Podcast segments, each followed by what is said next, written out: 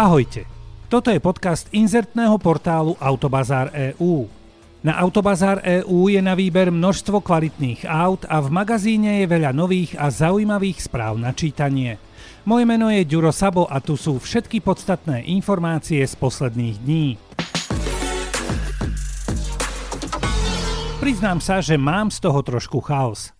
Niektoré automobilky vyrábajú a zákazníkom ponúkajú aj benziňáky, aj nafťáky, aj hybridy, aj elektriky. Niektoré niečoho viac a niečoho menej, ale keď prídem do showroomu ktorejkoľvek značky aut, stále si môžem vybrať, teda až na Teslu. A toto sa zmenilo od začiatku tohto roka, konkrétne v Norsku a urobila to značka Hyundai. V Norsku si kúpite už len elektrický Hyundai a hotovo.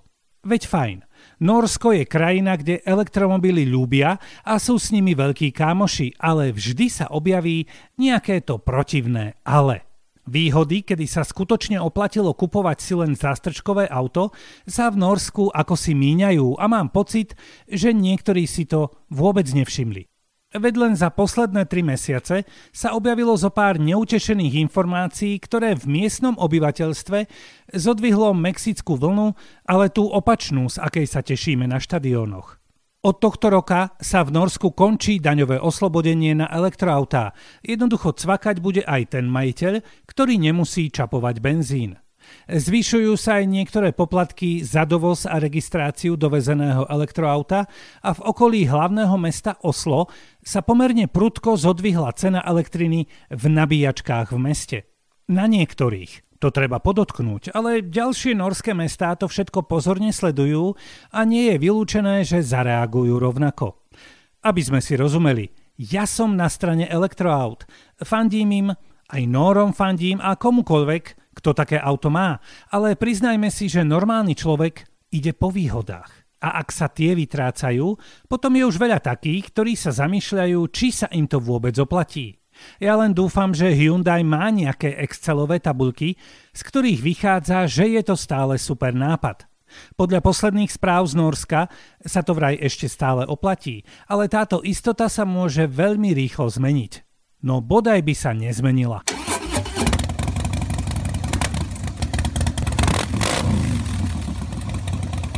Boli ste niekedy, alebo ste teraz na nejakej čiernej listine?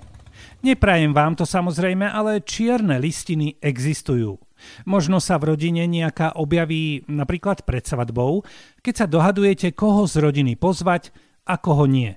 Vtedy sa možno spíše nejaká čierna listina, na ktorej je teta Milená, lebo, hej, alebo strýko Milan, lebo. No, to si viem celkom dobre predstaviť. Ale čierna listina, o ktorej bude reč, je z trošku iného sveta. Z toho nášho.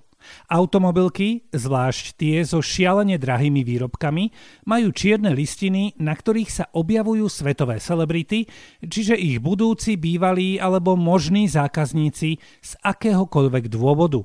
Z minulosti vieme, že takúto listinu má určite Ferrari, ktoré si svoju povesť starostlivo stráži a keď niekto o ich aute povie niečo bakané alebo sa k nemu škaredo chová, je zle a okamžite je zapísaný. No a svet sa nedávno dozvedel, že svoju čiernu listinu má aj Bugatti. A čím slávnejšia automobilka, tým nemenej známe mená slávnych boháčov, ktorí sa nesprávajú tak, ako by sa mali – Bugatti sa pozerá cez prsty na bývalého jazdca Formuly 1 Jasona Buttona alebo britského porodcu talentových súťaží a vymýšľača týchto zábav Simona Cavella. Nie, že by sa títo páni chovali k svojej Bugatke škaredo. To úplne nie, ale predali ju niekomu ďalšiemu. No a to sa s takýmito autami nerobí. Ale to ďalšie meno ma celkom prekvapilo a ešte viac to, že urobil prešľap už pred 18 rokmi a v Bugatti mu to stále nevedia odpustiť. Hovorím o hercovi Tomovi Cruiseovi.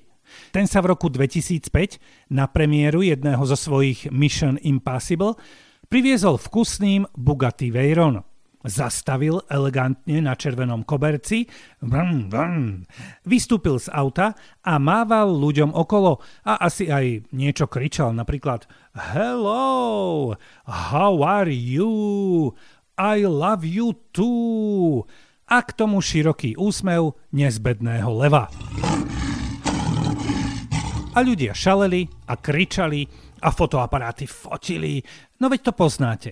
A keďže na mieste spolujazca sedela jeho vtedajšia manželka Katie Holmesová, precupítal Tom poza auto k dverám svojej manželky a počas frenetického hukotu davu ich chcel otvoriť.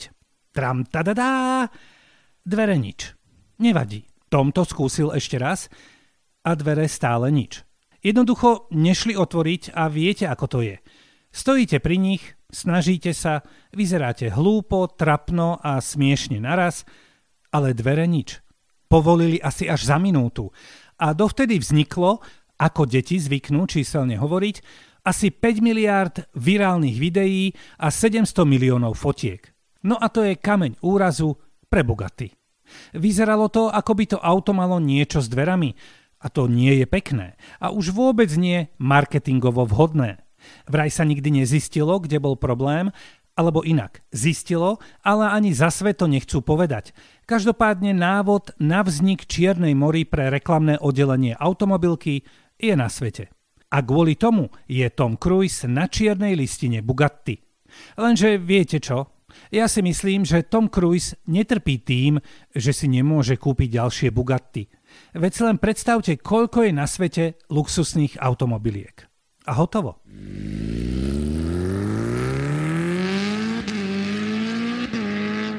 Úplne v krátkosti tu máme jeden dôkaz toho, že politici to často môžu myslieť dobre, ale ich nápady sa neuchytia. Isté, že by to mohol byť príklad zo Slovenska, ale tento raz sa pozrieme do Spojeného kráľovstva. Aj tam majú niečo ako parlamentnú komisiu, ktorá má na starosti životné prostredie. Pochopiteľne, že sa snaží dávať návrhy, ktoré by našej prírode pomohli. Táto komisia si povedala, že bude myslieť nielen na Britov, ale na všetkých ľudí na svete. A tak prišla s iniciatívou, ktorá je pre celú planétu. Chcú tak ušetriť viac ako 10 miliónov litrov ropy denne a to už je pomerne veľká mláka. Takže planéte uľahčíme, keď sa verejná doprava stane cenovo dostupnejšia a bude sa viac stimulovať denná chôdza a cyklistika. No a v nedeľu sa nebudú púšťať autá do centier veľkých miest. No, tak dajme tomu dobrý nápad. Fajn. Nič nové, bez presnejších čísiel, ale dobre. No a posledný bod už bol našťastie konkrétnejší a ten znie. Na diálnici by sa na celom svete mala znížiť rýchlosť na 100 km v hodine. No, a hneď som začal pátrať a zistil som toto. Netušil som, že v Európe sú krajiny, kde je 0 km diálnic, napríklad Island alebo Moldavsko. No, môže a nemusí to byť pravda, pretože niektoré krajiny diálnice označujú inak ako u nás a niekde je info o diálnici a rýchlosnej ceste spoločné. Ale späť k tej stovke na diálnici. U nás je maximálka 130 km v hodine a to je celosvetovo najrozšírenejšia rýchlosť. Ak by bola stovka celosvetovou rýchlosťou, tak by si to nevšimli v krajinách, kde už teraz jazdia na diálnici maximálne stovkou. A to je Norsko a Cyprus. Napríklad v Bulharsku alebo Poľsku je maximálka 140 a v Nemecku a na ostrove Man sú miesta s neobmedzenou rýchlosťou. A naopak zas v Kanade, Mexiku, napríklad Argentíne, pobreží Slonoviny, v Číne alebo Alžírsku sa jazdí 120 alebo 130. Čiže výnimky sú, ale je ich skutočne veľmi málo. No a britský návrh nehovorí o tom, že stovkou by sa jazdilo v Británii, ale podmienka šetrenia je, aby maximálne stovkou jazdila celá zemeguľa. Ak si nalejeme čistého červeného z južného svahu, pokojne si povedzme, že je to fajn nápad, ale že sa niečo takéto asi nikdy nepodarí. Asi. Ale možno to britskí zákonodárci skúsia presadiť, takže možný vývoj tejto informácie v budúcnosti budem ostražito sledovať. Ale zatiaľ je na diálniciach na celom svete všetko po starom.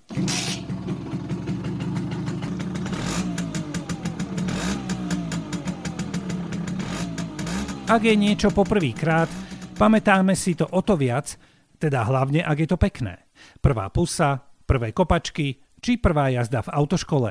Na takéto zážitky sa nezabúda.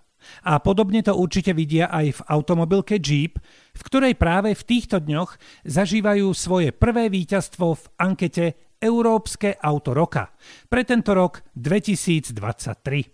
Už som to prezradil, tak sa nebudeme napínať, ba nedáme si ani fanfáru. Povedal som, že dnes bez fanfáry, bože. Prepáč, Ďuro, chcela som ťa potešiť. OK, beriem. Môžem pokračovať? Môžeš, panáčik, pokračuj. Tak, v jubilejnom 60. vydaní tejto automotokrato chvíle sa stalo poprvýkrát, že autom roka sa v Európe stal Jeep, konkrétne Jeep Avenger, elektrické auto. Na druhom mieste je čisto elektrický Volkswagen ID Bus, ako sama automobilka tvrdí, je to elektrobus pre rodinu, opäť elektrické auto. A na treťom mieste ďalšie elektrické auto, konkrétne Nissan Aria. A to sa priznám, to som googlil, pretože tento model som vôbec nepoznal. Je to crossover a vyzerá silno sexy. To priznávam. Inak porota vyberala z 27 noviniek, ktoré mali chud na titul a 10 z nich boli čisté elektroautá. No a aha, prvé tri miesta pre tento rok elektroautá ako vyšité. Tak si ich skúste porovnať, či sa porota trafila. Jeep Avenger, Volkswagen ID Bus a Nissan Aria. Počúvali ste podcast inzertného portálu Autobazár EU. A nezabudnite si na Autobazár EU prečítať skvelé novinky v našom magazíne a vybrať si auto zo širokej ponuky. Autobazár EU.